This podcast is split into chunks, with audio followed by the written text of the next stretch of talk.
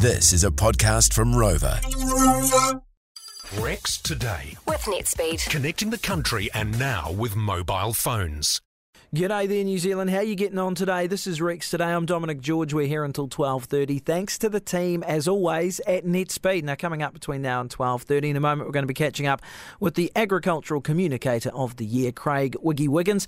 A couple of interesting points to cover off today. Then we're going to be catching up with the Global Dairy Trade event from overnight. Prices up 2%. That's the second rise on the bounce for the GDT auction.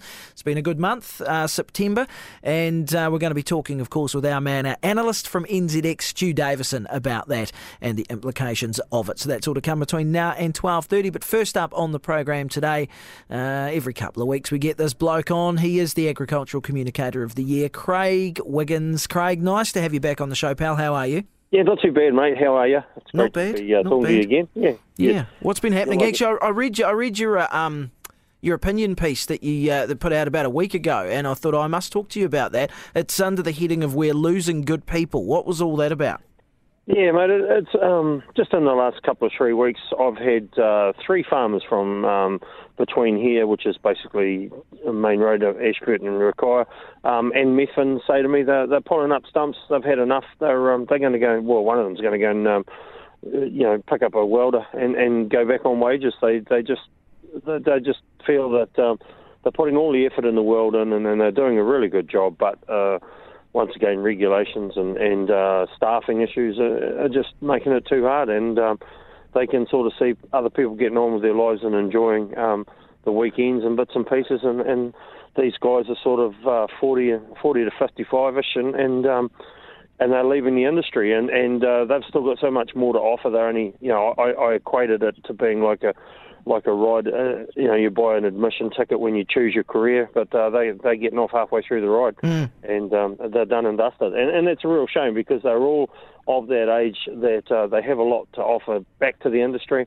whether that's mentoring or governance or just helping out young people as they go. But I think that's the state of the times. And I also talked a little bit in there about the fallout of unwellness, mental unwellness, and how some of that turns up in the kids that's sitting on the bus or at school, and things aren't quite the same as they always used to be.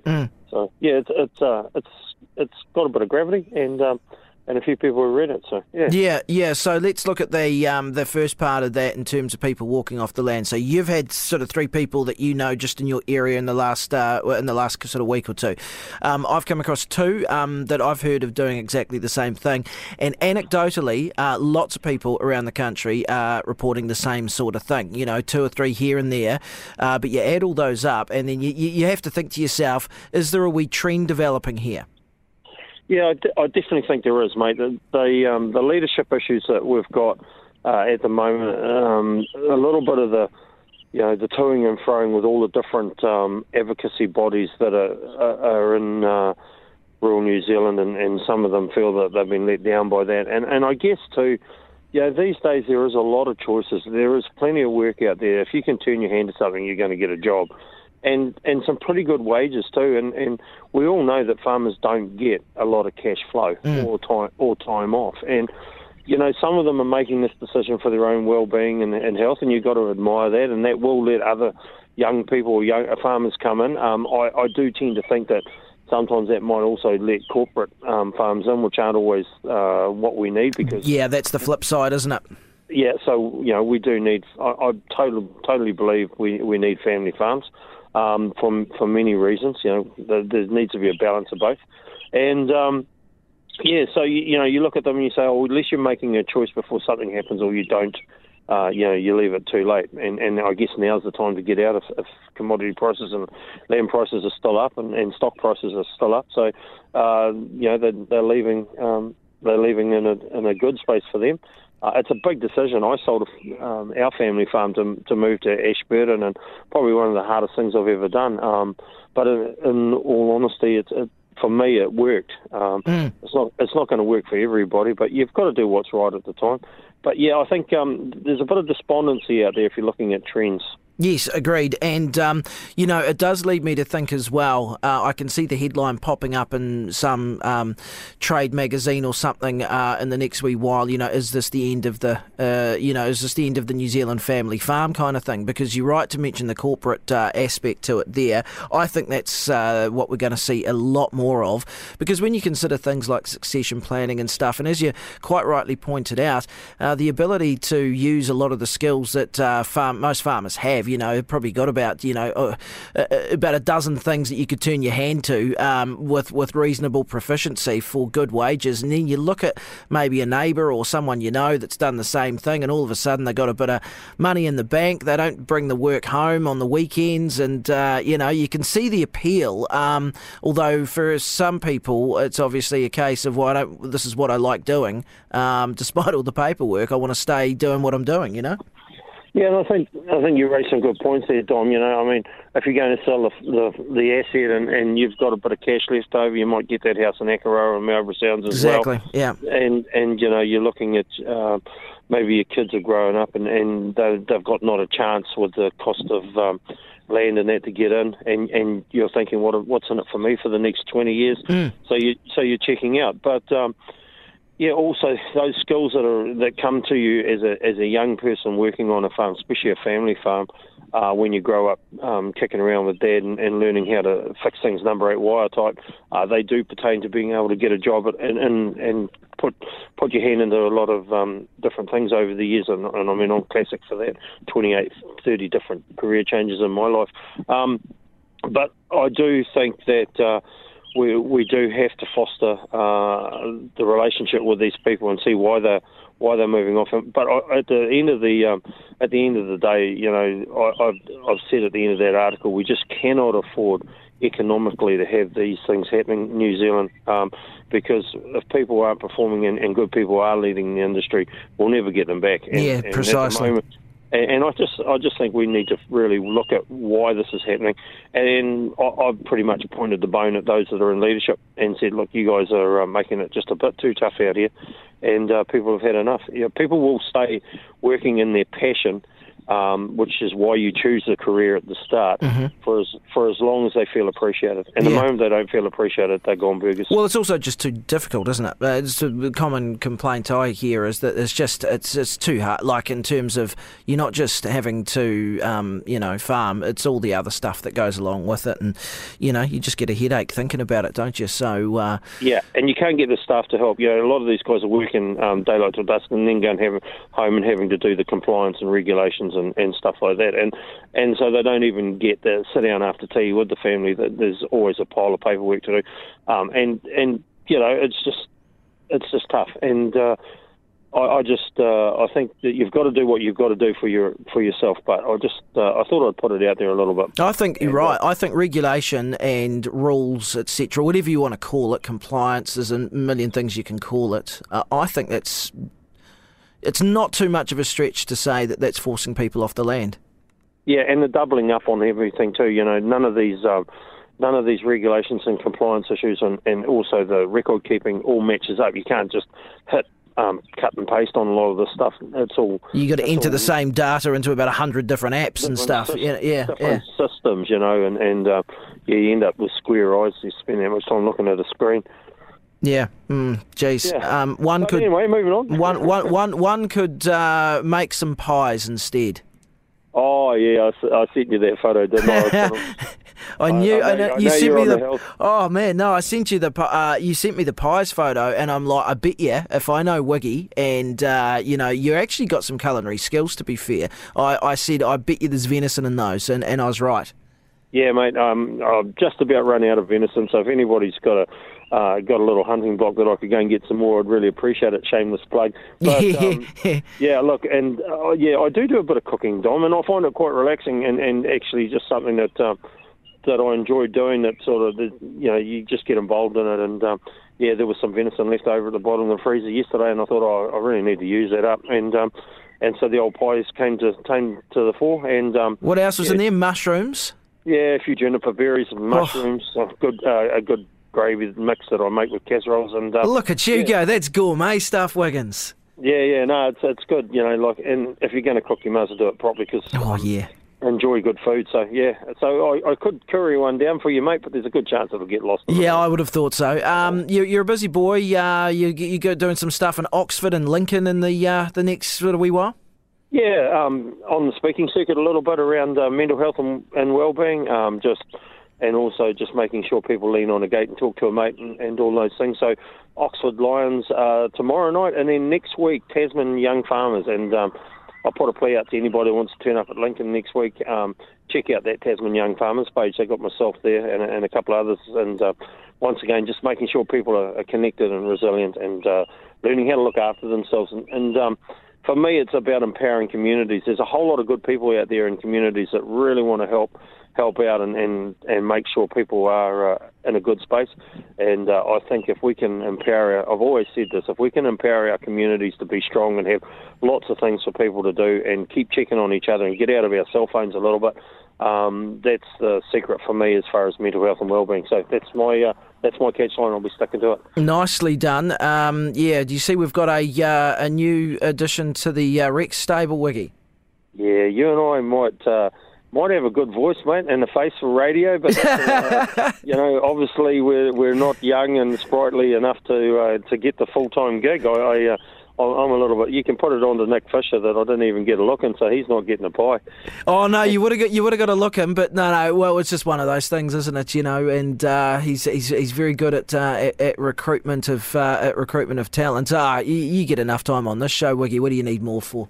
No, I'm a bit short of time anyway. Yeah, exactly. You're a busy man. I do wish the young lady really well, and hopefully she can liven up the show and bring a youthful perspective to it. And, exactly. No, she's a clever girl. Rebecca Greaves is her name. She's coming on with Hamish Mackay. I've been in that, doing that for about sort of 6 months or so, I think, something like that, and it's been a heck of a lot of fun, and I'll jump back in from time to time as well, but it was just one of those things where there's, some more exciting projects down the line that we're going to tackle, so get stuck into to a few of those. Yeah, on speaking on that too, Dom, it's coming up to that Christmas crazy time and everybody, I've got some radish seed getting planted today and some other crops going in shortly too, but, everybody's sort of going to be winding and spinning wheels from now till Christmas. Make sure you take time to look after yourselves, lean on that gate, talk to a mate, and if you can, cook a pie or sit down and eat one with your family. Cook a pie, venison, mushroom and juniper berry. There's a recipe for you, people. Good on you. Craig Wiggins, as always, an absolute pleasure. Thank you. Hey, thanks, Tom. Stu Davison up next. Rex Today. With NetSpeed. Internet till the cows come home. All right, we're looking at GDT and overnight the Global Dairy Trade event up 2%. That's two rises on the bounce now. Stu Davison from NZX is our dairy analyst. He joins us once again. G'day, Stu. How's things? Good, Dom. Stuck in Nelson, but I can't complain really. One of those days, pal, Yeah, one of those days. One of them days. Hey, so 2%, what do you make of it? What are the big takeaways from this particular auction? Big takeaway is probably the fact that the physical lined up with the market. And what I mean by that is this auction agreed with the futures directions that we're seeing in the futures market there. And the positive out of that is that it's really good for dairy going forward. Demand came forward and sort of popped the prices up to where we thought, where the market thinks it's going to be. And that's really positive looking forward, considering the futures expect prices to continue to rise going forward. Yeah, I had a look at the. I think you must have put something out yesterday around what you expected out of the auction, and pretty much those predictions are reasonably accurate. Yeah, I was actually pretty happy when I woke up and saw the result lined up where I was expecting it to sit, especially Holmick Powder, because there's been so much uncertainty around that one for a while. So it's really positive and good for milk price here in New Zealand. And really important to remember, Holmick Powder and ANF and Cheddar, the real winners this morning, are actually at a pretty serious discount to the rest of the world. So positive to see the market coming to New Zealand and Oceania especially and buying the product when they need it. Yeah, the Holmick Powder, so that was up 3.7%. And you've said in your report that this price increase will spur Holmick Powder futures higher again, a 5% increase across the current forward curve. Has it sitting at $4,000 US a tonne by the end of the year? Yeah, definitely. And this is really sort of intriguing for the market. So there's a lot of trepidation or estimation of when we're going to hit 4,000 a tonne for Holmick Powder again. And there's a few conversations happening within the market about, can it happen before Christmas or before the end of the year? Will it happen? And a month ago, it was sort of speculated that, you know, this is very unlikely. We've moved a lot higher in the last month, and you know, this result puts a little bit more emphasis to go higher again. And you know, when you put it into context of only 5% by the end of the year rise in Holland powder price, it's quite doable. So it's really a move in the market, and you know, to get back to 4,000 a tonne by the end of this year is quite substantial. You know, that's really pushing milk price along here in New Zealand, and talking into the sort of range of what the milk price futures are talking at the $9.90 mark at the moment, which is quite exciting and touching on 10 again. Yeah. So where did the buyers come from for this particular auction, Stu? Yeah, you picked a good one here, mate. So China was the biggest buyer here, and it's what we expected. We needed China to come back at this auction to actually bump things along. You know, Southeast Asia and the Middle East had a really big showing at the last auction. We didn't expect them to come back as strongly at this one, which they didn't as strong as last time, but China was there to bulk things along, which was good. But must mention Southeast Asia's demand was pretty strong comparatively, so just behind North Asia. So Asia did the heavy lifting, but once again, Europe and Africa were there again, picking up what they could or what they needed, which is, again, really an insight to how tight milk is on the other side of the world. So, you know, positive to see demand is in the market and firm, but I'm not brave enough to say demand is definitely solid. A real key one here around the market is that, you know, we see that US dollar is really strengthening at the moment. The US Federal Reserve is hiking their rates, trying to control inflation. That's going to hurt buyers internationally as their buying power against the US dollar, you know, really decreases. So we kind of see this one as maybe a bargain hunter's special, sort of a GDT auction before the US dollar hikes again. Yeah, that US dollar thing is, been reading a wee bit about that recently, and yeah, I mean, obviously, depending on which side you look at it from, there's good points and bad points for that. Oh, exactly right. You know, a lower US dollar for us, you know, the NZD-USD cross is always positive in terms of milk price. You know, we're just under the handle, which is really handy, actually. You know, seeing 59 there is positive for milk price, but it comes at the cost of our buyers on the other side. You know, just being burnt a little bit harder than they have, not to mention everything happening within their own economies too. So, you know, a bittersweet sort of a symphony there, to be honest. Yeah, exactly. Oh, well said. Very good. And, yeah, and of course, if you're going to holiday in the United States, it's probably not the greatest time to do that either, is it? Yeah, exactly right. I was going to say, yeah, if you buy anything in the US or you go in there, it's not very positive. But, yeah. Another way, how good. Yes, precisely. So, to sum up the auction, then, how would you give it a, you know, to put a full stop on this particular one? What would you say? I would say good to see that the physicals matching the futures market expectations, and if we are looking at where we are now compared to last year, and we can follow the same path we saw last year, it's looking pretty positive going for the rest of the season. So, selling a big bulk of volume of commodities, so really good place to be for dairy right now. Speaking of rest of the season, right, so I was having a look at the Formula One segue. Yeah, so obviously the Russian GP was gone. It's cancelled, so we don't go to Singapore until like early October, so that's a couple of weeks away. I've got withdrawal problems, mate. It's been too long. I'm having a rewatch, you know, highlights. But, yeah, Singapore next, which would be, you know, pretty exciting. Can't you know, complain about a night race. And what have we got? About six rounds left, I think. But your man Max Verstappen and your Red Bull guys there, they've got that sewn up. I mean, that's it's a lay down, isn't it? Oh, I was going to say, I think he'll probably come third or fourth for the next few just to give someone else. I think he's got it to do. I don't think I've really heard his name on the trophy, to be honest. Yeah, I reckon so. Hey, listen, Stu Davison from NZX, as always, really appreciate your time, your expertise on the program. Go well. No problem, Dom. Thanks for having me, mate.